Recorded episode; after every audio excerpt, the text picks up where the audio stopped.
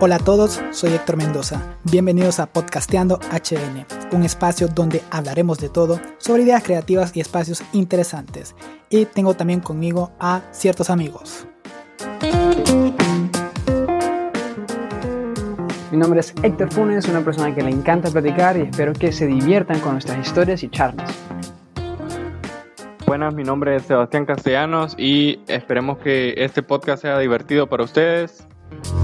Comenzamos.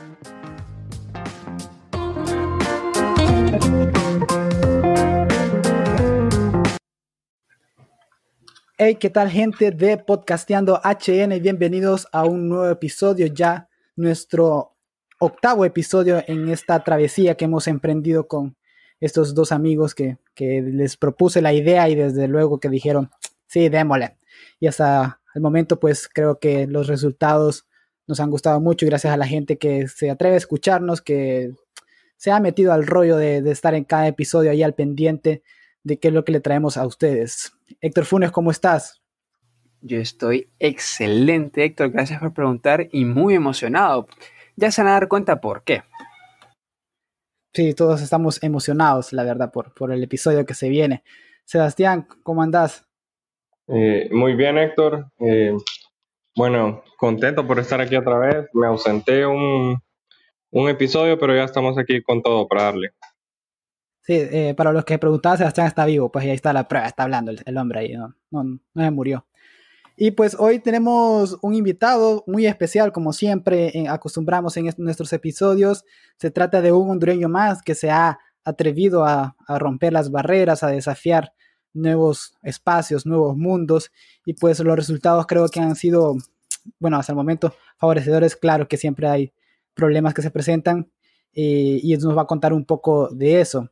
Así que es un hondureño, como se acostumbra a decir, cinco estrellas 100% y su nombre es Mario Ramos. Bienvenido Mario, un placer que estés aquí con nosotros y que puedas tener una, una charla y esperamos que sea agradable.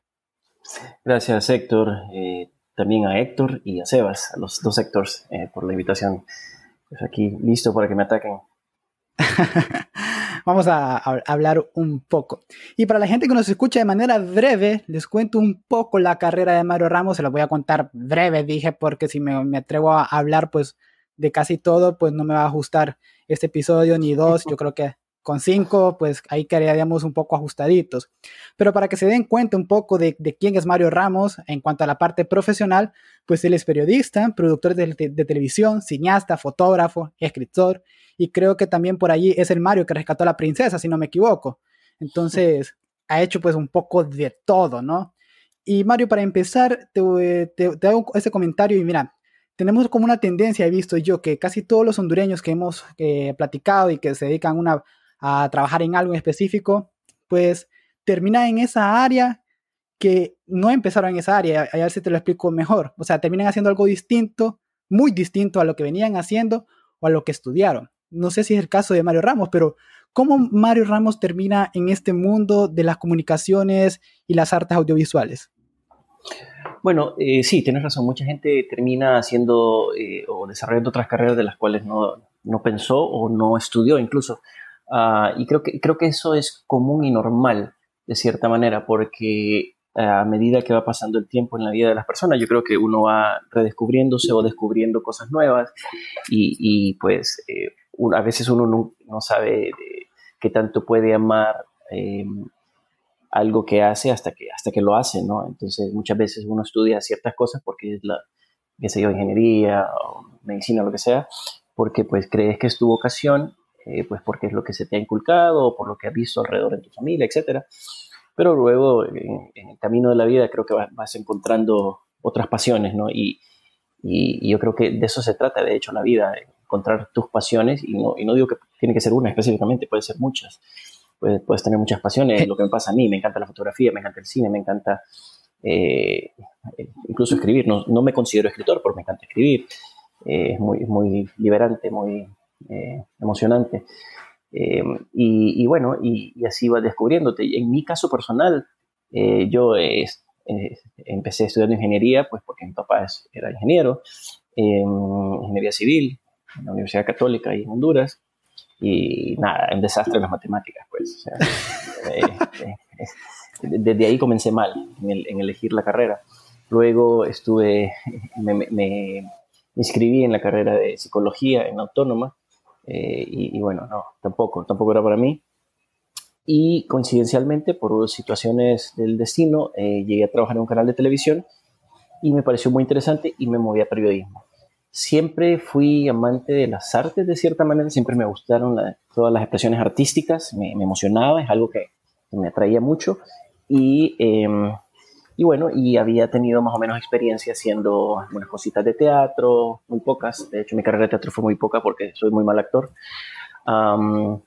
y había salido en comerciales, entonces el tema de cámaras mm, no me, no me ponía nervioso para nada me parecía interesante, pero nada, llegué coincidencialmente a trabajar a, Canal 48 en Honduras y, y, así fui descubriendo nuevas cosas, me metí a periodismo y luego empecé a hacer algunos proyectitos pequeños que, tenían que ver con, con, cine, con televisión, etcétera, y empecé a conocer gente que, que, pues, que trabajaba en ese mundo y nada, me fui, me, fui, me fui enamorando, pues me fui apasionando. Es como cuando, cuando empezás a salir con chicas o con chicos eh, y, pues vas descubriendo que, bueno, tal vez este sí fue divertido, pero mejor el otro, mejor el otro, y así hasta que, hasta que, hasta que, encontrás la, pareja ideal, ¿no? Y es normal, de eso se trata la vida, eh, prueba y error.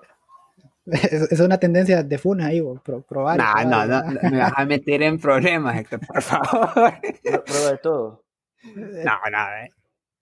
Yo, pero, Sí, vos, eh, pues eh, ya dijiste, ¿no? Que estás en Honduras, empezaste a trabajar en Honduras, incluso en el, en, el, en el, mundo de las comunicaciones, pero luego llega un punto en que decís, no, yo me voy. Mm, eh, quizás fueron muchos motivos y a, a veces, pues, los motivos para, para, quedarse parecen, en este país, pues parecen ser pocos, pero aún así es una decisión difícil irse porque dejas tus amigos, tu familia, la tierra que te vio crecer, donde naciste, etcétera, etcétera. O sea, al final, pues, no deja de ser una, una decisión muy, muy difícil. ¿Qué te lleva a, irte del país y cómo fue ese, ese camino, ¿no? Al llegar a, Estados Unidos, porque mucha gente piensa de que cuando pues se va y se va a otro país, pues el, triunfo le llega al día siguiente y pues claramente que no es así. ¿Cómo, fue ese proceso y qué te llevó a tomar esa decisión? Quería agregar una, cosa más a esa pregunta, que bueno, ya que la, la preguntó Héctor, eh, si siempre, cuando, cuando te fuiste siempre tenías como en mente, o sea, me voy para crecer en este lado, o sea, en este ámbito del arte. Bueno, mira, mi vida está llena de, yo diría, bellas coincidencias. Eh, me, pasan, me han pasado muchas cosas por, por, pues por chiripa, como diríamos en Honduras, que, que han sido eh, para, para bien.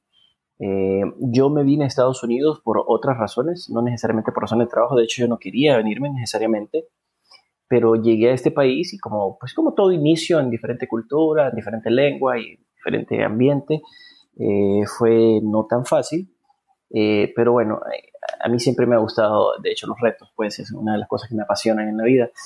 Y, y entonces, em, sí, llegué aquí, eh, ya traía un poco de experiencia en televisión y radio. Entonces, obviamente, lo primero que hice fue empezar a buscar trabajo en, esas áreas, ¿no? Eh, no encontré en esas áreas de inicio, comencé trabajando en una cocina, muy poco tiempo, por suerte, pues soy muy mal cocinero, sobre todo por suerte de los, de, los clientes, no mía. entonces, eh, luego comencé a trabajar en radio, un horario muy, muy, muy jodido porque era es 12 de la noche, 5 de la mañana, estar básicamente como de, vigilante de, la consola de radio que, los comerciales corrieran, ¿no? Entonces, poco a poco fui, me fui metiendo, después se, me dio la oportunidad de tener un, papel en un programa de radio, empecé a hacer fotografías para, la misma radio, luego eh, se me fue abriendo el mercado en el tema fotográfico, empecé a ganar algún par de, reconocimientos y, eh, um, y de esa manera fue como caigo a Univision. Uh, y ahí después empezaron a abrir más puertas y, y de nuevo, no, no, venía con la idea, a ver, no, no voy a decir que, que, que, no tenía el plan de hacer algo grande en mi vida, porque sí soy un soñador de primera, pero, pero estaba un poco, uh, ¿cómo te podría decir? Desconcertado, no, no, sabía lo que iba a pasar, ¿no? Y estaba un poco también abierto a ver qué, qué, otras aventuras se, se, se, me presentaban. Pero por suerte se me presentó eh, eh, la oportunidad de seguir trabajando en lo que estaba trabajando en Honduras e incluso ampliar más el, el, panorama y bueno, eso ya hace casi 14 años, estoy acá dándole guerra a los gringos. y, y, le has, y, te has abierto campo y de hecho y has, has, has, crecido y has, hecho muchas cosas grandes en tu vida y creo que hasta el momento pues estás conforme con ello. Ahora Mario, pues fíjate que vos dijiste de que llegas un poco desconcertado ahí, como de decir un poco de, de miedo, de quizás, ¿no? En el fondo de que qué va a pasar, no sé. Pero al mismo tiempo creo que tenías pues una motivación y dijiste que ya, ya eras soñador. ¿Qué tan importante crees vos, no solo en el mundo del, de esto de las artes, comunicaciones, sino en la vida en general, el hecho de, atreverse a hacer algo, de meterse incluso a mundos que uno no conoce, pero el simple hecho de, de, de, aprender, de generar una experiencia, pues debería ser motivo suficiente para atreverse. Y en tu caso, creo que ha sido un determinante el hecho de decir, no importa, pues yo me atrevo. No, no sé si estoy preparado, pero lo voy a intentar y a ver qué sucede. Sí, mira, yo, yo, yo siempre he sido un atrevido, la verdad que sí. Eh, y, y, como siempre digo, uno nunca sabe lo que es capaz hasta que lo intenta, ¿no?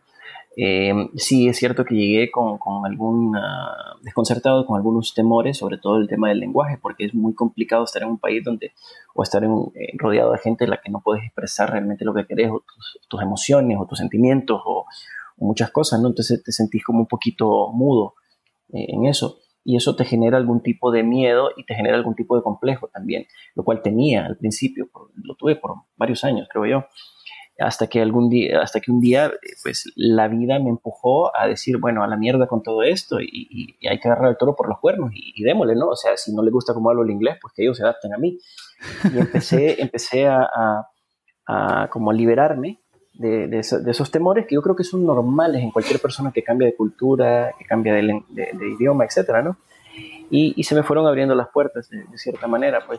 Pero, de nuevo, fue un proceso eh, en el que tenés que ser eh, primero perseverante, atrevido, eh, necio, eh, más o menos necio para poder, para poder lograr las cosas, pues, porque es muy fácil soñar con cosas, es muy fácil incluso iniciar cosas, lo más difícil es mantenerlo mantenerse firme eh, y, también hay que tener, hay que ser un poquito claro y un poquito, eh, diría yo, eh, consciente de cuando sos un necio consentido de que lo que estás haciendo pues, es, es lo que debes hacer y cuando sos un, un necio terco que estás forzando cosas que realmente no son para vos. Entonces, eh, es, hay, una línea muy delicada, pero, pero bueno, de nuevo, eh, lo importante es atreverse, lanzarse y ver. No hay manera de saber si puedes nadar si no te lanzas a la piscina. Entonces, y una vez dentro del agua hay que bracear si no te hundís. Yo creo que de eso se trata la vida. Mario, voy a aprovechar esta oportunidad, ¿verdad? Porque no todos los días hablamos con un director, de que si nos puedes explicar en sí, o sea, cuál es el trabajo de, de dirigir una cinta. O sea, te dan como el. O sea, es como moldear el guion o, o, cuál, es la, cuál es el trabajo en sí y pues cómo sería como un día normal de trabajo. Bueno, básicamente llegas en tu convertible al, al estudio de grabación, te sacas ah, el látigo, empezás a golpear a todo el mundo para que todo el mundo haga su trabajo y vos te, te rascas las pelotas con una margarita viendo cómo los demás hacen el trabajo y al final los créditos van para vos. Facilita entonces. ¿Qué? Cambiémonos, por favor, ya. Vámonos a esta rama. No, mira, de, déjame te explico. Um, el trabajo de, del director es muy importante. Eh, el director es básicamente la persona que, a ver, si es una producción, si viene un productor y contrata a un director, si es de esta manera, por ejemplo. El director es la persona que elige a a los actores, es la persona que elige el estilo de la película, es la persona que, que crea junto al director de fotografía la estética y la, la, manera como se va a contar la historia, es la persona que decide cómo, se, cómo va a ser la imagen de cierta manera junto con el equipo de marketing, es la persona que decide junto a la producción de cierta manera, bueno, o influye por lo menos de cómo va a ser el lanzamiento. Básicamente el director es el que está envuelto en cada uno de los detalles de la película, incluso en el guion el director puede cambiar cosas en el guion durante el rodaje o previo al rodaje, dependiendo lo que el director busca o la manera como busca contar su historia, ¿no? Entonces, el director es, yo, si yo te lo pudiera definir de otra manera más, más fácil de entender, imagínate un restaurante, la película es un restaurante, ¿no? Entonces el director es el chef, es el que decide el menú, es el que decide cómo va a ser la comida, es el que decide el estilo de comida que se va a hacer, es el que dirige a los cocineros, es el que dirige a los meseros y es el que da toda la parte creativa y artística del restaurante. El productor es el administrador, es el que maneja el dinero y es el que le da la plata al director y es el que le corta la plata al director y es con el que el director se agarra los pelos todo el tiempo, pues para, porque el director va a pedir todo lo que él quiera para hacer la película de, sus sueños, ¿no? Y el productor es el que le va a decir, eh, no, no tenemos la plata o sí, tenemos la plata. Entonces, básicamente el director es, creo que es, es la persona junto al productor que están desde el inicio de la idea casi hasta que se concreta la película al final. Entonces es la mente artística y creativa que pone todas las herramientas juntas o todos los elementos juntos para que la película sea un éxito y sea, y sea película al final. Entonces, eh, de nuevo, es, es esa mente que agarra todas las piezas del, puzzle y las junta para armar un bonito cuadro. Sí, mucha chamba, hombre, ya, no, ya no nos movemos para ahí, Pero el convertible. Lo, del, convertible y rascarse las pelotas y la margarita va incluida, ¿eh? Eso vale ah, la pues, pena. Sí, no lo mismo. pero no se emocionen, en mi casa no tengo convertible, tengo un carrito bastante decente. sí, no es lo mismo llegar un rapidito ahí de, de, de una Suyapa que, que, que, llegar un convertible, pues. bueno, les diré que, que, mientras estaba trabajando en Univision, yo me iba a trabajar o caminando o en bicicleta o pues no me quedó chance de ir en patineta porque por la pandemia, pero iba, normalmente iba en bicicleta a mi trabajo, eh, pues porque, ¿qué más da? O sea, tengo carro, pero, o sea, lo tenía cerca y es plano y hacer un poquito de ejercicio no le cae mal a nadie, sobre todo con, cuando estás arriba de los 40 y la panza ya está creciendo al igual que tu ego. pero es que, pero fijo, en esas ciudades pues está, está mejor, llegas más rápido creo yo en, bici que, en carro. aquí no se en nuestro país eh, llegas al final, pero ya sin bicicleta, pues. Sí, sí o, te llevan al hospital, escuela, de un solo. También, ahí nací yo, de hecho. Genial. Mario, eh, hasta ahora que has hecho, pues mira, solo con la chamba de director, pues has hecho un montón de cosas pero ah, bueno, ya, ya dijimos que has, estado en otro mundo de televisión, has estado enfrente de cámaras, pues creo que lo que más te gusta es estar detrás, ¿no? De todo, de todo el armazón, de todo lo que sucede. Y hasta ahora, de todo el tiempo que llevas en eso, ¿cuál sentís vos, si podrías definir uno solo, o si has tenido varios, pero el obstáculo más difícil que has tenido en toda esa chamba que has hecho y pues que aún seguís haciendo? no, diría que hay uno, hay muchos obstáculos al final. Eh, al final, al final la carrera, eh, cualquier carrera creo yo, pero la carrera, voy a hablar de la mía, la carrera de cine y televisión, yo digo que, que más que una carrera de velocidad, eh, es una maratón de obstáculos, pues, porque es una... es un ejercicio que toma mucho tiempo y que tenés que ir saltando obstáculos desde el principio hasta el final. y yo creo que mientras tengas claro de que cada etapa de tu carrera va a traer consigo algunos obstáculos, yo creo que pues baja no solamente a, buscar la forma de saltarlos y, no, eh, decepcionarte en el camino y salirte de la carrera, sino también vas a disfrutar un poco. O sea, ya sabes que tienes que hacer el ejercicio de estar saltando obstáculos y, y, yo creo que también esa es una de las cosas que alimenta la creatividad del ser humano en general, ¿no? O sea, si tu vida es demasiado simple, yo creo que no le das retos a tu cerebro para que haga cosas diferentes. Entonces yo creo que los obstáculos son incluso necesarios en la carrera, no, no solo mía, en la carrera, no solo en la carrera, en la vida de todo el mundo. O sea, eh, y eh, encontrar la manera de cómo vencerlos o cómo superar los obstáculos, yo creo que eh, es ahí donde está la clave, ¿no? y eso es lo que yo trato de, aplicar a mi vida. Mario, bueno, primera vez que voy a intervenir, pero es que estos que tengo acá son, son loros y no, no dejan hablar a nadie. bueno, ha ganado premios bastante reconocidos que son los Emmys. ¿Con qué trabajo ha ganado estos Emmys? ¿Cuál, o bueno, si pudieras describir el que más disfrutaste o el que más te alegró ganar? Y para la gente de nuestro país o de donde quiera que nos escuchen que no sabe eh, en qué consiste un premio Emmy, ¿puedes explicar un poco, por favor? Sí, bueno, les cuento. Eh, eh, he ganado cuatro Emmys eh, y todo ha sido obviamente con trabajos de televisión. El Emmy es el reconocimiento más alto que se puede dar a la, a la industria de la televisión en Estados Unidos. Es como por decir así, el Oscar del cine es el Emmy de la televisión. y yo diría que el, eh, el, reconocimiento de los cuatro que tengo, el que más sabor le, he sacado o he sentido es el último, que gané este año. Y, y, es, y es, un poco irónico porque el, el el proyecto con el que lo gané se llama Separación de Familias y es un PSA, que es un, ah, un anuncio público social eh, que cuenta la historia de los niños que están siendo separados en la frontera eh, sur de Estados Unidos, los niños que son separados de las familias ¿no? y lo terrible de esta situación, enviando un mensaje de, o invitando a los tomadores de decisiones a pensar en qué pasaría si esos fueran sus hijos. Entonces, eh, por lo emocional del proyecto y por lo que a mí personalmente me, hacía sentir todo, este, todo este drama que está sucediendo, eh, pues siento que es el, el Emmy que, que, más emocionalmente está más ligado a lo que yo quería hacer, ¿no? Ahora, en términos de, a diferencia del resto, el resto pues lo recibí en la ceremonia, en el hotel, con eh, con toda la, toda la alfombra roja y toda la, toda la pendejada. Em, y fuimos a la ceremonia, etc. Este no, este por el tema de pandemia, yo lo tuve que ver por televisión, eh, en pijama, comiendo conflex en, mi casa, sentado relajado. mi esposa y mi hijo, relajado, literalmente en pijama. Eh, y lo tuve que ver así, me lo enviaron a la casa, pues, o sea, no, no, no fue algo que, que, que, fue muy, muy emocionante en ese sentido, pero, pero a nivel de, cariño, es, tengo un cariño muy especial a este último proyecto.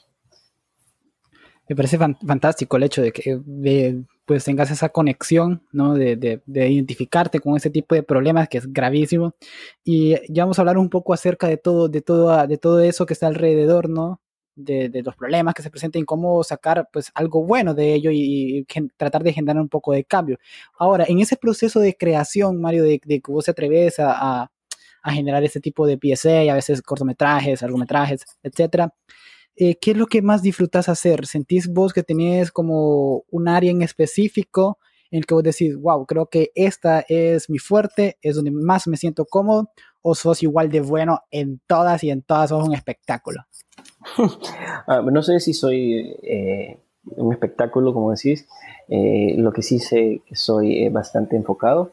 no te podría decir cuál me gusta más, tal vez te puedo decir cuál no me gusta mucho, que es la parte, la preproducción o la producción ejecutiva, que es la parte que se encarga de, la negociación, la parte que se encarga de ver los números, etc.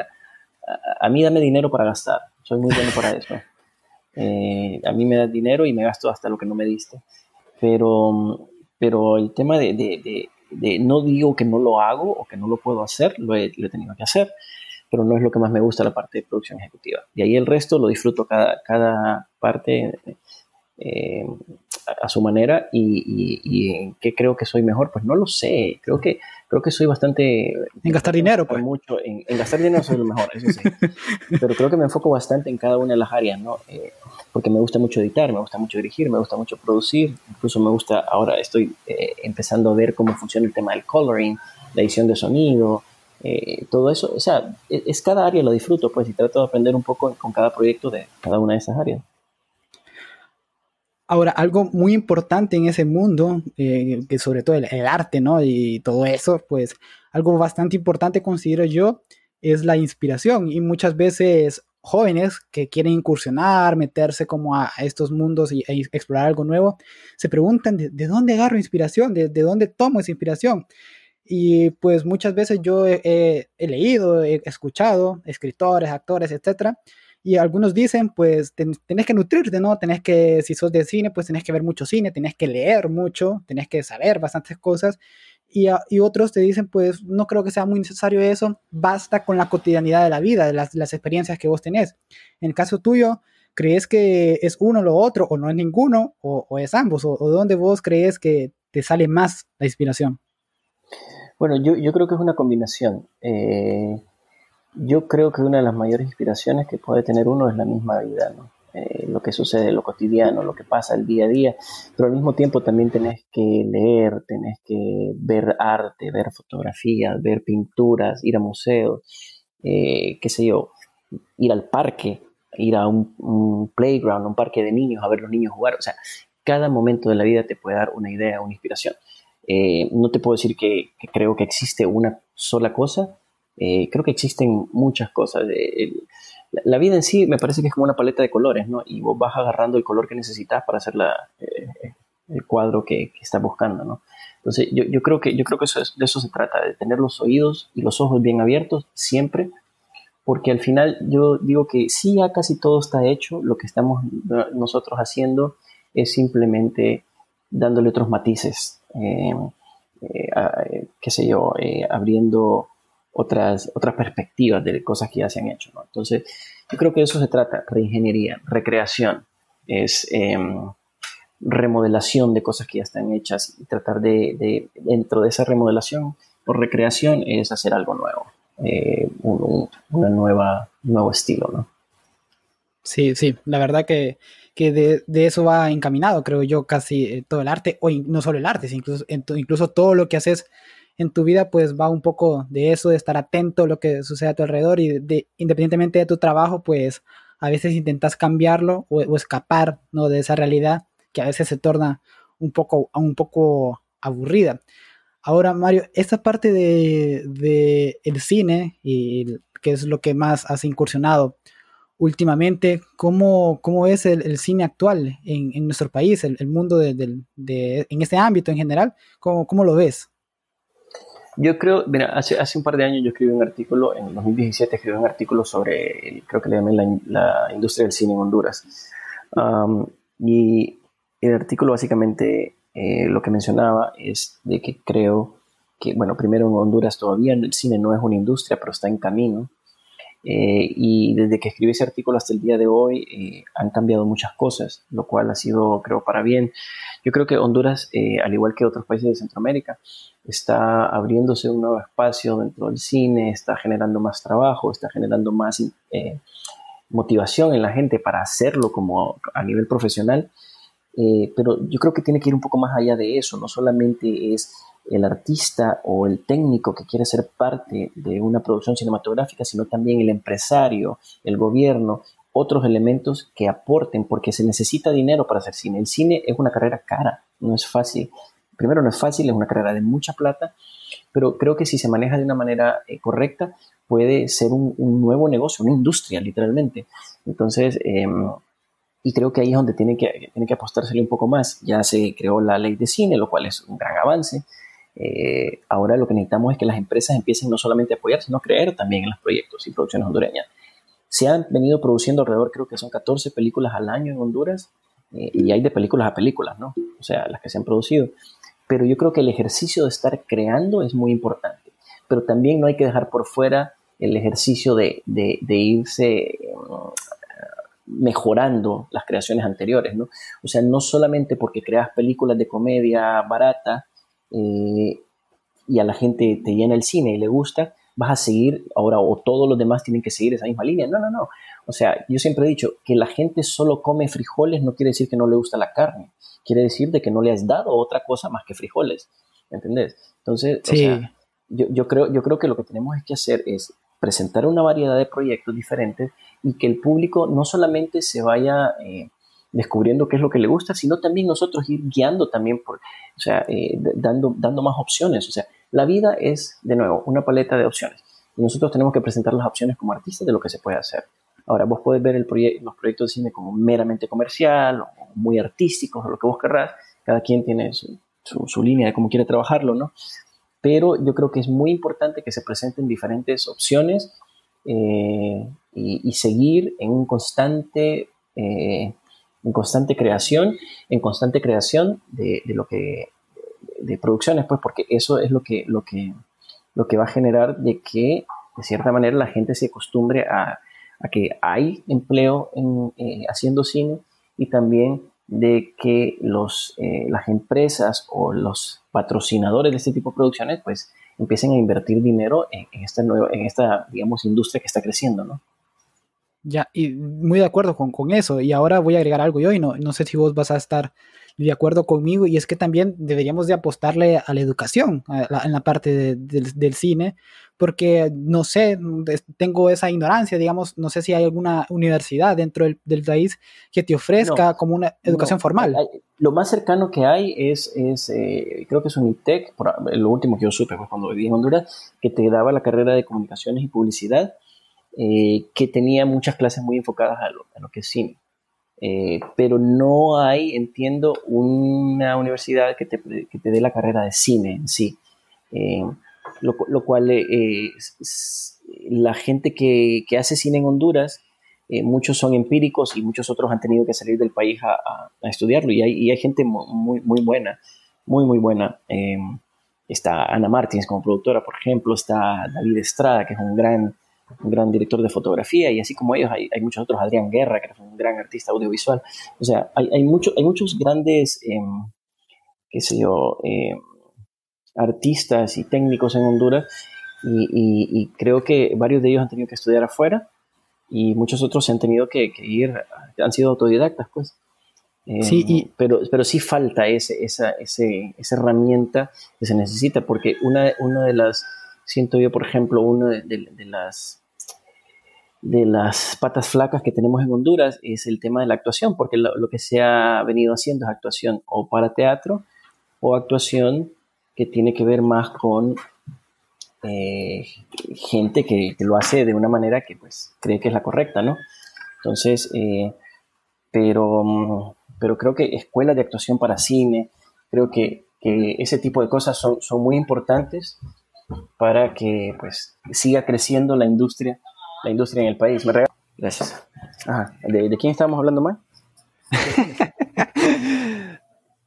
no, este, terminamos de la otra pregunta, ya se, ya contestó o no, sí va. Sí, sí, dale, dale.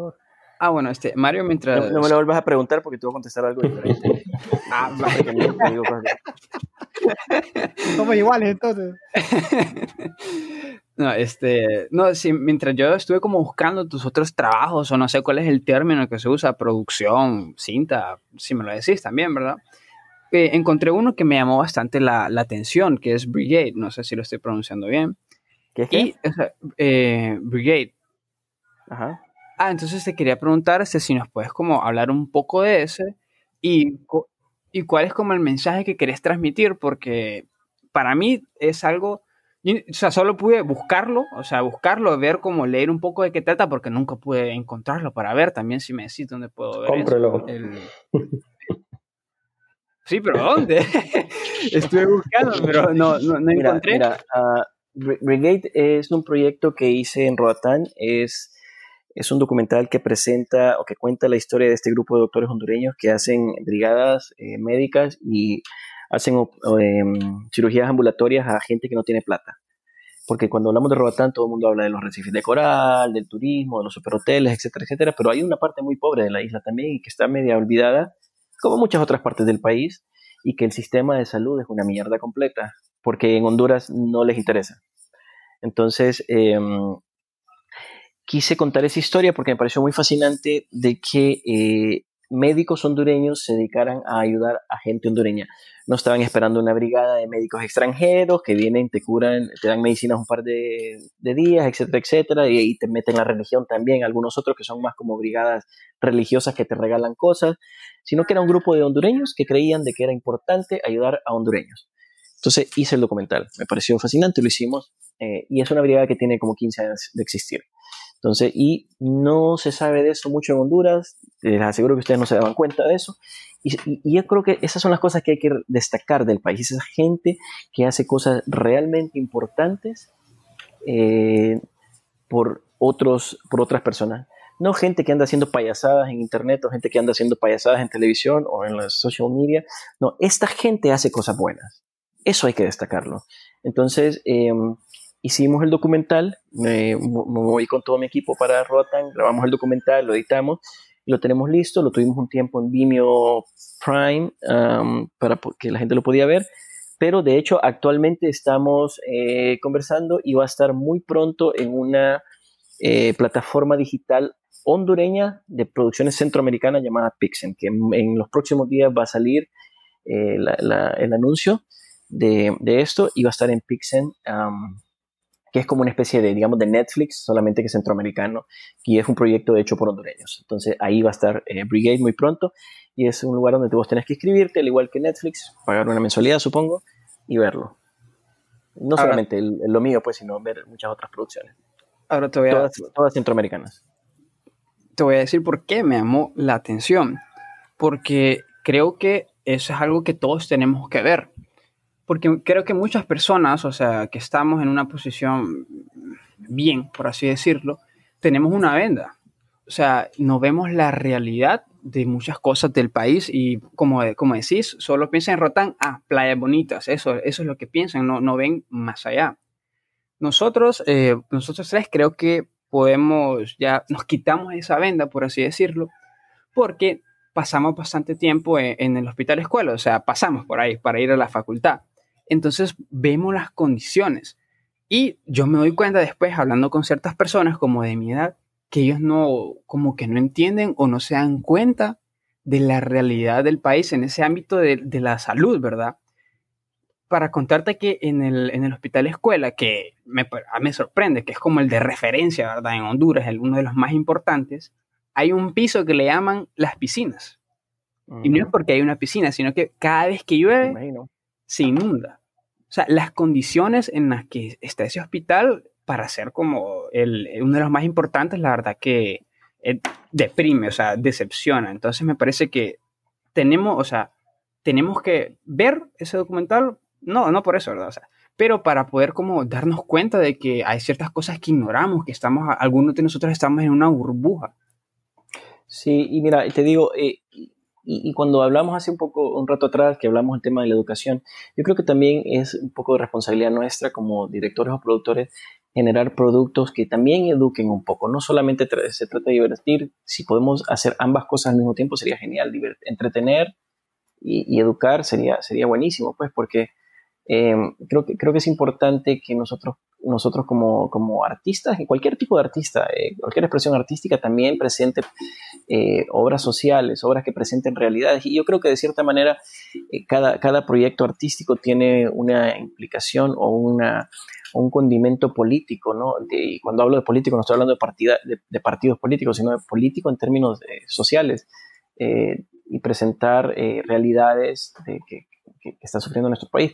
El sistema de salud, el sistema de educación son dos calamidades en Honduras. O sea, son dos cosas a las que no se les presta atención, son dos cosas a las que no les importa a los gobernantes, y hablo de los gobernantes en general, no, no estoy hablando de un partido o del otro, estoy hablando de todos, eh, y eh, unos más que otros, por supuesto, ¿no? Unos les, vale, vale huevo más que a otros, pero, pero, o sea, eh, el mejor ejemplo es todo lo que ha pasado con el seguro social, todo este tema de los hospitales, todo eso, que, o sea, no les importa que la gente se muera, no les importa que la gente se muera, entonces lo que tenemos que hacer nosotros como ciudadanos, como personas, es apoyarnos entre nosotros, es, es, terrible, pero...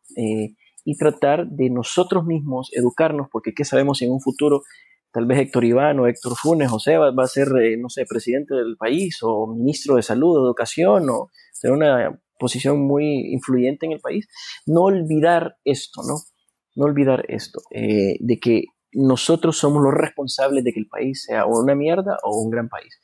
Una, una muestra muy clara es de que muchos hondureños tienen que salir del país para, para sobresalir, y lo cual es muy triste, ¿no?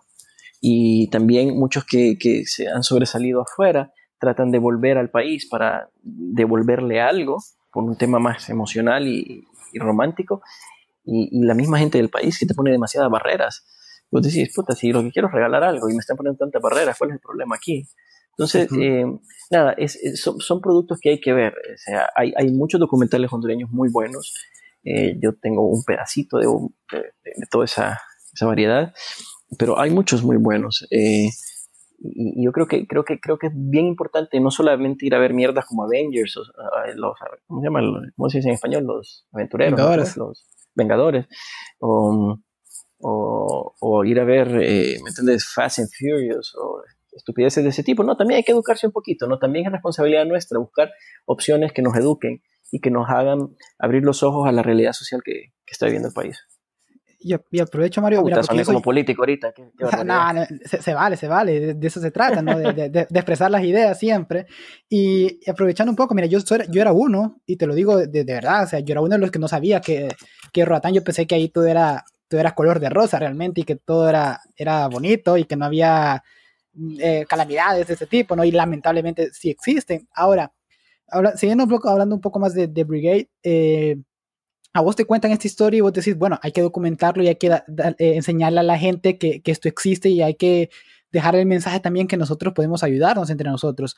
Lo otro es de que vos, a usted cuenta la historia, pues te diste cuenta, te, te contaron los detalles, me imagino, pero ahora vos como hondureño, como que naciste y, quiero, y creo que sos eh, un catracho de corazón, ¿qué sentiste al momento de estar allí presenciando todas esas eh, deficiencias que tenía ese, ese, hospital o ese sistema de salud en Roatán y ver por todo lo que pasaba? Porque, a ver, nosotros cuatro creo que si nos da un dolor o tenemos una enfermedad, pues por ahí haciendo un poquito de esfuerzo tenemos acceso a la salud y podemos ir a un médico y pagar. Y, pero esa gente no, no tiene. Entonces, ¿vos cómo, cómo sentiste, cómo viviste el hecho de estar ahí presenciando y pues grabar a, este documental? Mira, sucede, sucede, algo muy interesante. Cuando eh, salís del país y tenés la oportunidad de estar afuera un tiempo, te das cuenta qué tan hechos mierda estamos. Eh, porque ves otras realidades. Eh, pues obviamente yo estoy en un país, viviendo en un país que, que, tiene mucha acceso a muchas cosas, tiene sus debilidades también y sus carencias, pero, pero tiene definitivamente, es un país económicamente mucho más estable que Honduras, es un país que tiene más acceso, tiene facilidad o mejor, uh, más acceso a, otro tipo de, de, sistemas, ¿no? Entonces cuando ves esa lacra en la que vive eh, el sistema o en la que reposa el sistema de salud en Honduras, te das cuenta que, eso es inhumano, simplemente. Pero ¿qué pasa? Cuando estás en Honduras y has vivido en Honduras todo el tiempo y es lo único que has visto, te parece que es normal. O sea, ver en los periódicos en Honduras de que hay 10, 12 muertos cada día, ya la gente ya se acostumbró a verlo. Eso no es normal. Eso no es normal. Eso es, eh, eso es como una especie de guerra. O sea, así como un, viejo este. O sea, sálvese quien pueda. Entonces, ¿qué pasa? Las personas que sí vemos esa diferencia, eh, tenemos que decir algo. Y otra cosa importante es, eh, el tema, eh, hay que tener claro que no es un sálvese quien pueda, es salvémonos. Veamos cómo nosotros podemos apoyarnos los unos a otros. Pero es bien difícil también cuando una sociedad, te, han metido en una sociedad y te han generado esa, esa idea, ¿no? De que, de que, es, o sea, ah, yo voy a comer y a mí no me importa el resto.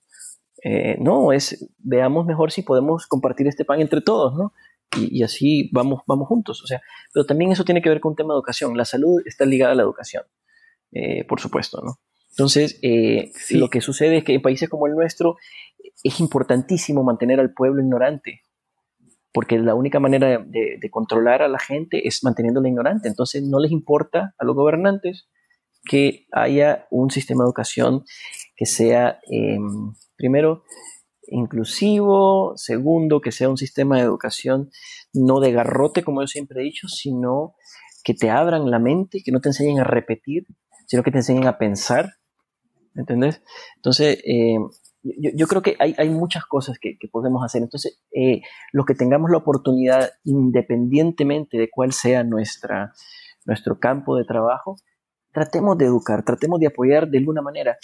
Cuando, ligándolo con todo esto, cuando mi amigo Juan Carlos Mendoza, el, cirujano que coordina esta, esta brigada, me mencionó, estábamos en su casa, yo llegué de visita a Honduras, somos buenos amigos, me invitó a su casa, estábamos comiendo y tomando unos, vinitos y me, me, comentó lo que él estaba haciendo. Yo le dije, puta Juan Carlos, esto tenemos que, tenemos que, tenemos que mostrarlo, tenemos que dejar saber, no solamente para, por un tema de ego y de mostrar de que lo, lo, lo lindo de lo que estás haciendo, sino también para ver quién más se motiva y se une a esta cosa.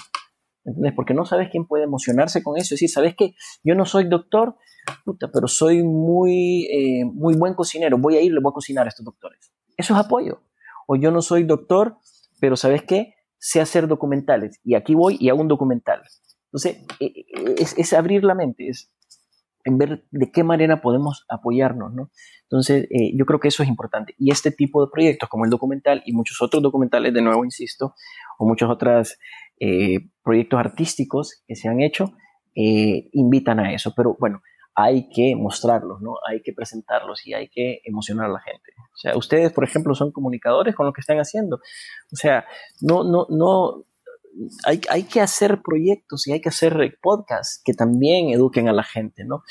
Eh, y, yo creo que eso es importante. Y una manera de educar es presentando la, la, la ¿cómo se llama? La problemática, ¿no? pero con soluciones, con soluciones, buscando soluciones. O sea, porque solamente hablar de un problema, pues no, no, hace nada. O sea, hablemos de un problema y busquemos la forma de cómo presentar algunas soluciones y dejar de ser un país que sea asistencialista, un país que solamente te, da de comer por hoy y mañana no tenés quien te dé de comer. ¿Por qué? Porque no te han enseñado cómo hacerlo por, por sí solo. Tenemos que enseñarnos cómo, cómo sobrevivir, cómo salir adelante. Concuerdo mucho con vos, Mario, y, y, esa es una de las cosas, creo yo, por la que menos yo y muchos hondureños quizás te admiran por el hecho de que estás en otro país, pues estás logrando éxito en, ese campo, llevas cuatro Emmys y un poco la mentalidad hondureña diría, nah, ese man pues ya se olvidó de Honduras, que va a estar regresando, que, que le va a importar lo que pasa aquí sí ya tiene mucho, mucho éxito, pero vos has sido todo lo contrario. Has tratado de tener esa conexión. Tenés ya Brigade, que es un trabajo de eso. El PSA también trata un poco de la migración, un problema que, que está azotando fuerte en nuestro país. Yo no, no, concibo el hecho aún de que la gente aún en pandemia se vea obligada a irse porque sin, sin importarle todo el riesgo que supone, ¿no? El irse aún en pandemia y se va y se atreve a irse. Entonces, la verdad que, que, lo que vos haces y lo que muchos otros hondureños hacen, el hecho de que se van, logran algo, pero no se olvidan de, de, su, de su, tierra y no, no dejan de tener esa conexión con el país y cada que pueden, pues tratan de ayudar y de hacer algo distinto y pues dejar también una enseñanza, como vos lo decís, de que si nosotros pues nos unimos, nos hacemos un solo nudo, pues podemos lograr muchas cosas y eso es lo que aún nos falta a, a, a nosotros, ¿no? El hecho de que no, no tenemos esa iniciativa de, unirnos. Y te pregunto... Yo, quiero, yo quiero ver, eh, y te interrumpo aquí, yo, yo quiero ver y quiero sentir la emoción de escuchar al hondureño decir que tiene la garra catracha y patriota y, no hay otro pueblo más macho, que de hecho no me gusta toda esa frase, pero bueno, que no hay otro pueblo más macho que el pueblo catracho, no solamente cuando juega la selección de fútbol, sino que cuando pasa cualquier cosa en el país, cuando hay un Mitch, que se unió mucho el país, me acuerdo en ese tiempo, cuando hay cosas así, cuando estamos pasando por una situación como la que estamos pasando, ahí es donde se ve la, la, la, guerra catracha, ahí es donde se tiene que ver la, fuerza del, del hondureño, o sea, juntos, ¿no?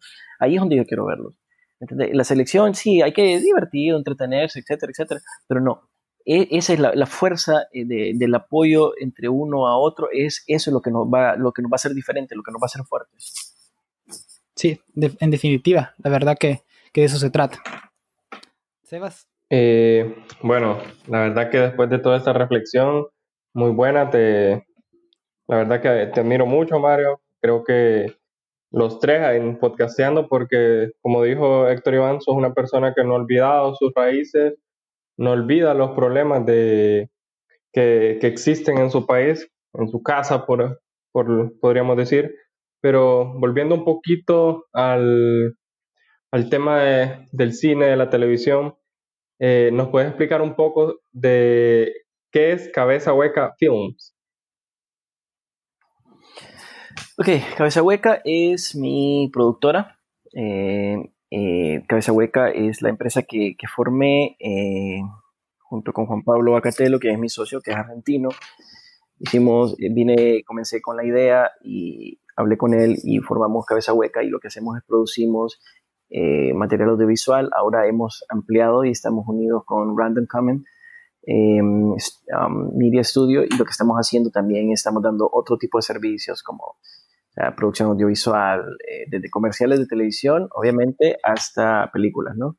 Eh, y mm, también estamos haciendo animación 3D, estrategias de mercadeo y muchas otras cosas que tengan que ver con, con publicidad. eso es lo que, lo que hace Cabeza Hueca eh, junto a Random Comet, pero Cabeza Hueca Film se, se, enfoca específicamente en la parte de film y se enfoca en la parte de comercial, producción comercial. y Mario, ¿y por, y, y por qué, de dónde surge, quién tuvo la idea de ese nombre? Porque es bastante característico, es muy, muy bonito, la verdad. Muy cómico también. Mira, Cabeza Hueca, Cabeza Hueca nace de una profesora que yo tuve que una vez me dijo que yo tenía la cabeza hueca y que no iba a llegar a nada en la vida. Eh, este, este, este, es un regalo para la profesora, porque a diferencia de muchas otras personas, para, para suerte mía, a mí el que me reten a algo es como que me motiven más bien, pero no todos funcionamos así. ¿eh? Y me, parece que es interesante porque esa no es una manera de motivar a un niño inquieto como lo era yo, ¿no? Eh, y, de nuevo, vamos al tema de la educación. Entonces, eh, lo hice no para darle una lección a ella, sino como una especie de, de, de recuerdo de algo que me hizo pensar de que si sí, que, yo no era un estúpido, ¿no? Y que podía hacer algo en la vida. Y bueno, un montón de años después, por supuesto, pues, pero, pero, eh, comencé o he comenzado este nuevo, esta nueva etapa. Entonces sí, de ahí viene el nombre, realmente no tiene mucha ciencia, pero eso es. No, pero una y también, historia. también es la, la, ironía, ¿no? De que supuestamente estamos vendiendo creatividad, pero estamos diciendo que tenemos... muy bueno, muy bueno. Sí, es un, bonito, un bonito nombre. Ahora, eh, para ir eh, cerrando un poco este episodio, vamos a hablar. Ah, ya los aburrí. No, ah, sí, no, pero más tiempo perfecto. Yo había pasado cuatro horas para hoy. No, bueno, está bien. Entonces, si, si grabamos una hora y media y nosotros platicamos mucho, igual que vos, así que. No, son bromas. Ah, es capaz aquí, aquí sacas una, una nueva película ¿no? de, la, de la plática que tenemos. Los tres locos que, que me escribieron ahí. Eh, hablando un poco acerca de, tus producciones, pues eh, tenés varias, pero la más reciente, si no, si no me equivoco, es, La Condesa, pero creo que ya, ya se terminó de grabar. Pero cuando yo te contacté me dijiste, estoy en rodaje, no sé si tenés otro, otro en camino. Entonces, si nos puedes hablar un poco de qué trata La Condesa, que vi el, el tráiler, por, por, cierto, no, el teaser, y, me gustó mucho, la verdad. O sea, ese poquitos segundos me, me, impactaron, la verdad. La música está el, sonido está genial, la verdad. O sea, me, me, gustó bastante, es bastante, no sé, me imagino que en el cine se va a sentir mucho mejor y, y todo pinta bien, pinta bien, la verdad. O sea, es, buena cinta la que viene. Entonces, hablando un poco de, de, qué trata La Condesa y, si estás en otro proyecto, pues, ¿de, de, qué trata ese otro proyecto en que estás?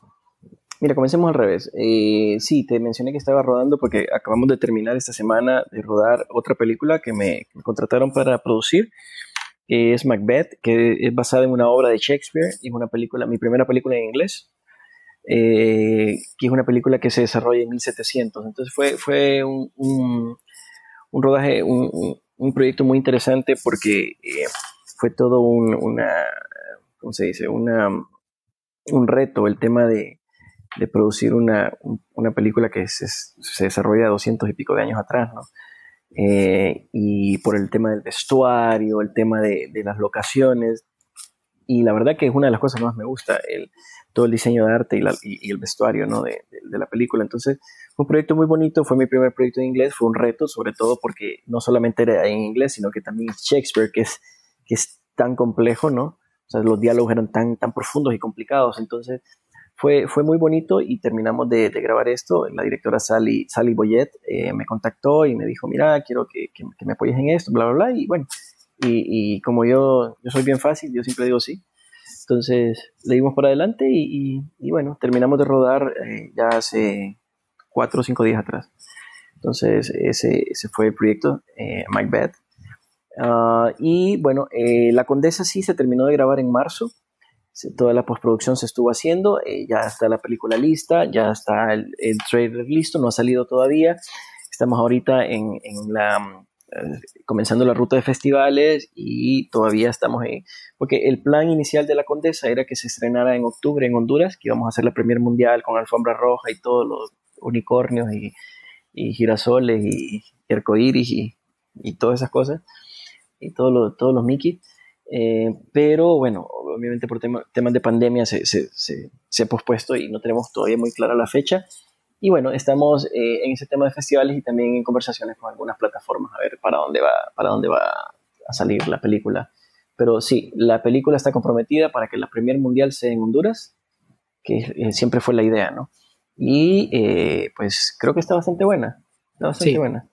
La verdad que... De, hecho, de hecho es, divertido porque hace 10 minutos atrás una de las actrices de la, de la, de la película, eh, Soraya, me, estaba texteando. Estamos hablando del tema de, la premier y todo eso de las fechas.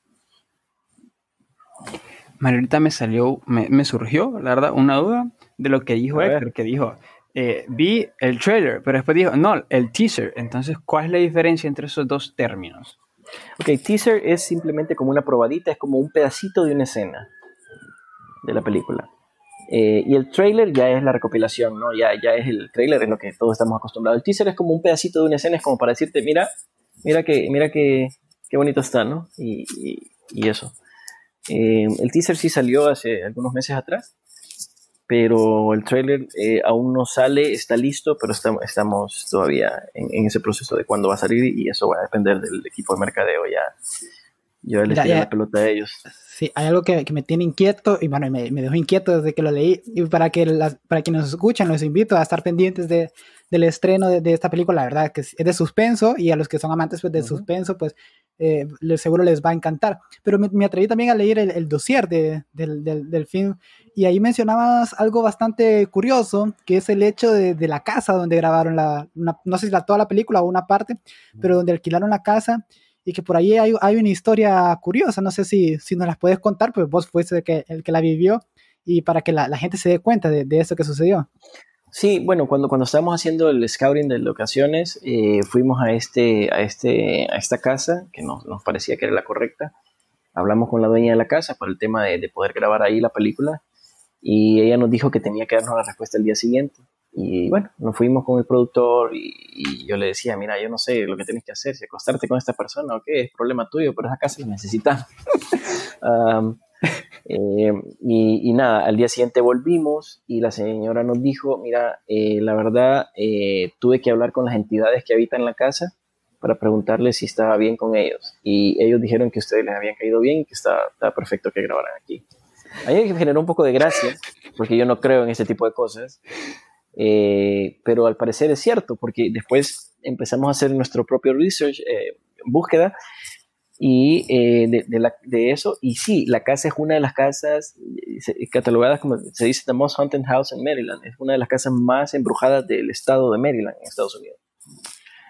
Eh, y nada, pues eh, al parecer le caímos bien a, las entidades que viven ahí, porque yo nunca lo vi, ni, ni, ni, me jodieron, ni nada. De hecho, me sentía bastante cómodo en la casa. Igual, yo no tengo ningún tipo de miedo a ese tipo de cosas, pues pero eh, hay, hay, una pequeña historia ahí de, una, de dos de las actrices que, que tuvieron eh, algunas cositas y, y, una gente del crew, pero en términos generales nada, o sea, la verdad, bastante bien. Y, y luego la dueña de la casa nos explicó de las entidades, como una, es como una especie de castillo y hay como, como cuatro niveles, en, cuatro o cinco niveles en la casa y, y nada, que hay en dos de los niveles o tres de los niveles hay, hay familias que están atrapadas ahí, las entidades y que ellos interactúan con ellos. No sé cómo es la cosa.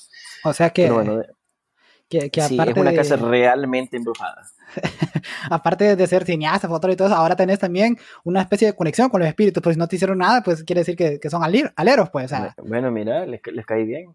Sí, o sea, si algún día te dicen, no, Mario, vos ya no servís para esto, pues pones una cosa de esas de, de, lectura y conectar con espíritus. Sí, leer cartas y, pues, ¿sabes? lavar ajeno y todo eso. Planchar también. Planchar. Eh, está, genial. Eh, Mario, ahora una pregunta relacionada con, con, esto y vamos a girarla un poco es de que esta es una producción combinada, ¿no? Tienes una parte catracha y una parte pues estadounidense. Bueno, en realidad es multicultural, tienes de varias nacionalidades, tanto los actores, gente que trabaja en, producción y toda la, toda la onda. Eh, pues me parece genial el hecho de que estés tomando en cuenta el, talento catracho, ya lo decía vos, no solo actores, sino la parte también de, de producción, ¿no? Que en Honduras también no solo existen actores y, actrices, sino que también hay, hay, productores, directores, director de fotografía, etcétera, etcétera. Y en base a eso te pregunto, bueno, ¿cómo, cómo fue esa experiencia? Y lo otro es de que si tenés pensado en, en, algún momento llegar a hacer una producción exclusivamente en Honduras, que, que, la película se haga aquí, se grabe aquí. Esto pensando un poco para ver, pues, si, si, me llegas a dar chamba ahí algún día, que aunque sea el man que sale tomando café al fondo y dice, hey, buenos días, y ya, no vuelve a aparecer jamás o de, la película. o de asistente, el que trae la margarita o algo así, ¿va? Ah, también, sí. También, sí. mira, uh, bueno, eh, ¿cuál era la primera pregunta? La, la, multiculturalidad que tenés en, ah, en la película. Esta, ah, perdón. Uh, sí, la idea fue esa, eh, hacer el proyecto aquí en Estados Unidos, porque pues era más fácil para mí que tengo la compañía acá y tengo el equipo acá, etc. Eh, pero mi idea siempre fue traer a la, a la parte del equipo, a las piezas claves, a, para que estuvieran la oportunidad de, de hacer una sinergia con, con, los, eh, con otra parte del equipo que, que trabaja conmigo acá, pues para para intercambiar eh, experiencias durante el rodaje. Eh, yo trabajo con gente de República Dominicana, eh, obviamente gringos, gente de El Salvador, de España, de Brasil, de bueno, tantos lugares, ¿no? Entonces, em, la idea era esa y, fue, fue, muy linda la experiencia. Aparte que los actores, los actores eran bueno, de España, Perú, Argentina, República Dominicana, Honduras, una de las actrices hondureñas, Yaritza Owen, eh, y ¿dónde más? A Cuba. Eh, entonces, eh, es, es, es, es, un proyecto multicultural y eso fue lo lindo del proyecto, ¿no? O sea, que es, muy, es muy enriquecedor cuando tener gente de tantas culturas trabajando juntas porque se aprende un poquito de cada uno. Ahora, proyectos en Honduras, sí. Estoy, ya tengo sobre la mesa un guion que, pues, muy pronto les voy a dar más detalles, pero que sí se va a producir en Honduras. No puedo dar más información por ahora. Sorry. voy, a estar chiva entonces ahí a ver si, me... Te, te, chivas, con la margarita y... no Hablando de, los actores a la hora de, escogerlos, o sea, ¿cómo, ¿cómo, es el proceso? ¿Es como que haces un casting o ya decís, mm, yo conozco a este actor, me va, él va a ser perfecto este papel? ¿O, o cómo es un poco? Puede ser ambas, puede ser ambas. No hay, no hay, una, no hay una fórmula, creo yo, correcta. Sí, lo indicado, lo, algo ideal es hacer un, un casting. Yo tenía una directora de casting, Luz Nicolás, española. Eh, ella me, y también sale en la película. Eh, ella me, me, apoyó con la, con la dirección de casting. Eh, y, y, sí, también se puede hacer como, bueno, yo quiero a este actor porque me gusta cómo actúa y creo que va a dar el ancho, ¿no? Entonces, no, no es, pueden ser las dos que mencionaste, las dos opciones. Genial. Y volviendo, para ir cerrando, hoy, eh, ahora sí, para, para, no detenerte más y, que sí, tengo que echarme la sopa de caracol ya. Uy, belleza, belleza. Porque eh, hasta que aquí, aquí en Honduras, bueno, en Santa Bárbara, donde yo estoy, pues es un poco frío, entonces cae bien una sopa hoy, fíjate.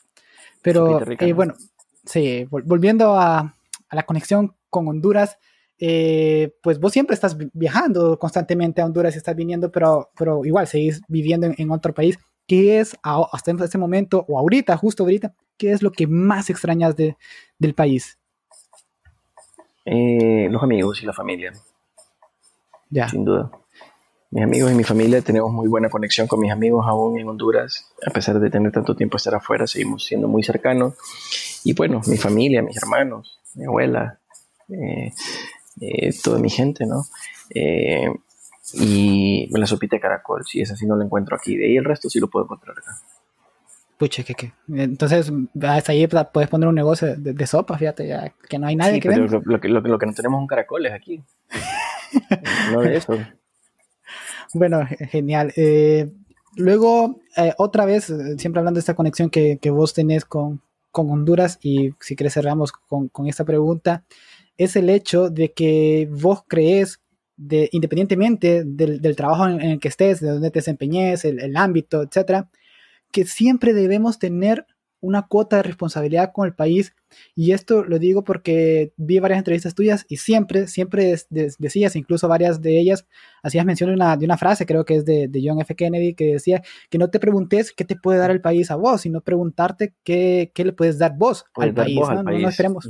Ajá no preguntemos, no esperemos que el país nos dé algo, sino que nosotros hacer algo por el país. Y vos pues lo has demostrado, ¿no? Lo, lo, hablamos hace ratito, pero vos crees de que independientemente de donde, de, de, de donde trabajes, incluso nosotros, por ejemplo, ya te adelantaba Funes, pues somos estudiantes de, de, medicina y pues en un futuro vamos a tener un, una chamba pues muy comprometida con la sociedad, pero no solo los médicos deben de ser así, sino que cualquier persona, creo yo, debe estar comprometida con su, su sociedad su sociedad, perdón, ¿vos crees que, esto debe ser así? Definitivamente, brother. Porque en algún momento de nuestra vida alguien nos ha echado una mano a nosotros. No podemos decir que nunca hemos recibido apoyo de nadie. Alguien nos ha apoyado. Puede ser familiar, puede ser amigo, puede ser hasta desconocido. Yo creo que nuestra responsabilidad, no solamente como hondureños, sino como seres humanos, es eh, apoyar a, a otros, es, es, ver qué podemos hacer por los demás. Yo creo que ya basta con estar pidiendo que nos den cosas es momento de nosotros ir y tomarlas y apoyar a otros. Eh, es que, de nuevo, lo que vos mencionabas, es que nosotros podemos hacer por mi sociedad, por mi gente, por mi país, no esperar a ver qué los demás hacen por mí. Es, eh, ya, ya, ya, ya no podemos seguir en, en, ese, en, esa, en ese mundo de, de estar eh, esperando que nos asistan. ¿no? Nosotros tenemos que convertirnos en nuestros propios asistentes, por decir así, ¿no? asistirnos a nosotros mismos para salir adelante. Y luchar. De nuevo, esto, eh, la vida en general no es una no es una carrera de velocidad que vamos a conseguir las cosas de un día para otro, no, es una maratón y con obstáculos. Y hay que asumirlo y hay que entenderlo y hay que luchar y hay que ir rompiendo cada uno de esos obstáculos. Y como yo siempre digo, si la vida te da la espalda, brother, tocale el culo. en serio, o sea, si una puerta se te cierra, ¿sabes qué? Abrí, esa, esa puerta a patadas y entra. Punto. O sea, de eso se trata la vida muy buena, muy buena reflexión. principalmente al final esa de la, vida, si te da la espalda, pues tocar el culo está bueno. pues, sí, no, hay de otra, no hay que ver la vida. O sea, los hondureños somos, somos personas con, con mucho sentido del humor y eso me encanta. Eh, y, bueno, apliquémoslos para todo en la vida. ¿no? O sea, yo, yo, yo, yo siento que, que, gran parte del enojo y de la furia que tenemos nosotros a veces es también por cómo nos manejan en el país. Pero no, ¿sabes que Cambiemos todo eso con, con, con pues con, el humor que nos caracteriza, ¿no? Eh, pongámosle humor a nuestras vidas y arranquemos por ahí y empecemos a, romper, romper barreras. Perfecto. Bueno, entonces con eso pues, tenemos, tendríamos mucho de qué hablar, pero a veces el, tiempo se, nos acorta. Eh, solo para cerrar. la sopa. Sí, espero que, que para el estreno mundial espero una invitación por escrito, ¿verdad? Para todo el equipo de Podcasteando HN para estar ahí. Si no es mucha la molestia, ¿verdad? Pues, bueno, es mucha, pero ¿qué vamos a hacerle? Ni modo, ya, ya lo me comprometiste. Ya lo comprometiste. Para, como obligarte un poco ahí para que... Sí, no, estamos pendientes, estamos pendientes con eso. Igual no, no tenemos fecha clara, pero, pero van a saberlo. Eh, genial, vamos a estar a la, espera seguramente y eh, esperamos estar ahí. Si no nos invitan, pues vamos a llegar de, de colada, no importa, vamos, vamos a tratar de... ahí decimos, no, yo conozco al director, ahí déjeme entrar y cheque. Yo soy, yo soy el que leo las margaritas, con permiso, por favor. Sí, exacto. Llegaste con la margarita y entras. Yo, yo, le lavé el convertible allá afuera, güey.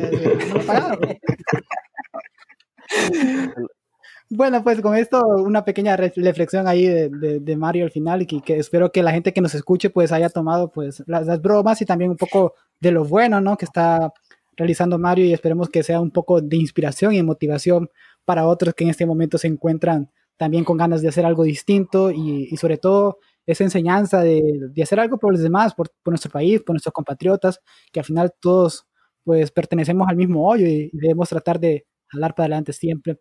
Eh, ha sido una plática bastante agradable, a mí me gustaba mucho. Funes, a vos te bueno. gustado, no sé si tienes algunas palabras de despedida ahí para, para los 100 millones de oyentes que tenemos. No, solo agradecido porque Mario nos regaló esta, esta horita, ¿verdad? Aunque las sopas se le estén enfriando, pero dijo, no, les voy a, lo, voy a entretener a estos puerros. Y Mario también, yo digo que empecé a hacer cameos en tus películas, como, como Stanley, el de los Avengers, que salgas ahí, no sé, tomándote un cafecito porque salgas. No, no, ya, ya pasé esa etapa de mi vida frente a cámara. Bueno, pero nunca se sabe, nunca, nunca, nunca se puede decir que no. A lo mejor ahí un día esto salgo de, de cadáver. Y...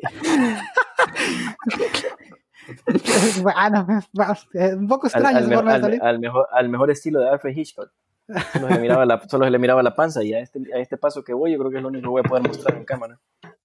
Bueno, no, pues infinitamente agradecido con Mario, la verdad, un, una gran persona, gran personaje, muy amena la plática, te lo agradezco infinitamente y bueno, tal vez tenemos otra oportunidad ahí en un tiempito más adelante de otra plática con Podcasteando y muchas gracias Mario. No, chicos, gracias, de veras, gracias a ustedes por por el tiempo, fue, fue entretenido y bueno, adelante con esto, chavos. Bueno, pues muchas, muchas gracias a, a muchas gracias Mario, muchas gracias a toda la, gente que, que, nos escucha y que después se ha, se ha aguantado esta hora y se ha aguantado todos los episodios anteriores que tenemos, pero un poco de eso, ¿no? Para que, de nuevo, para que vayan viendo la tónica que tratamos de llevar, eh, es mostrar, pues, cosas buenas, cosas positivas y cosas grandiosas que están haciendo sobre todo hondureños, no solo dentro del país, sino también fuera y que sobre todo pues tienen esa conexión y ese compromiso con, nuestra tierra, pues que tanto necesita ese tipo de compromiso, no solo de la gente que, que está fuera, sino sobre todo los que estamos aún aquí en el, en el país.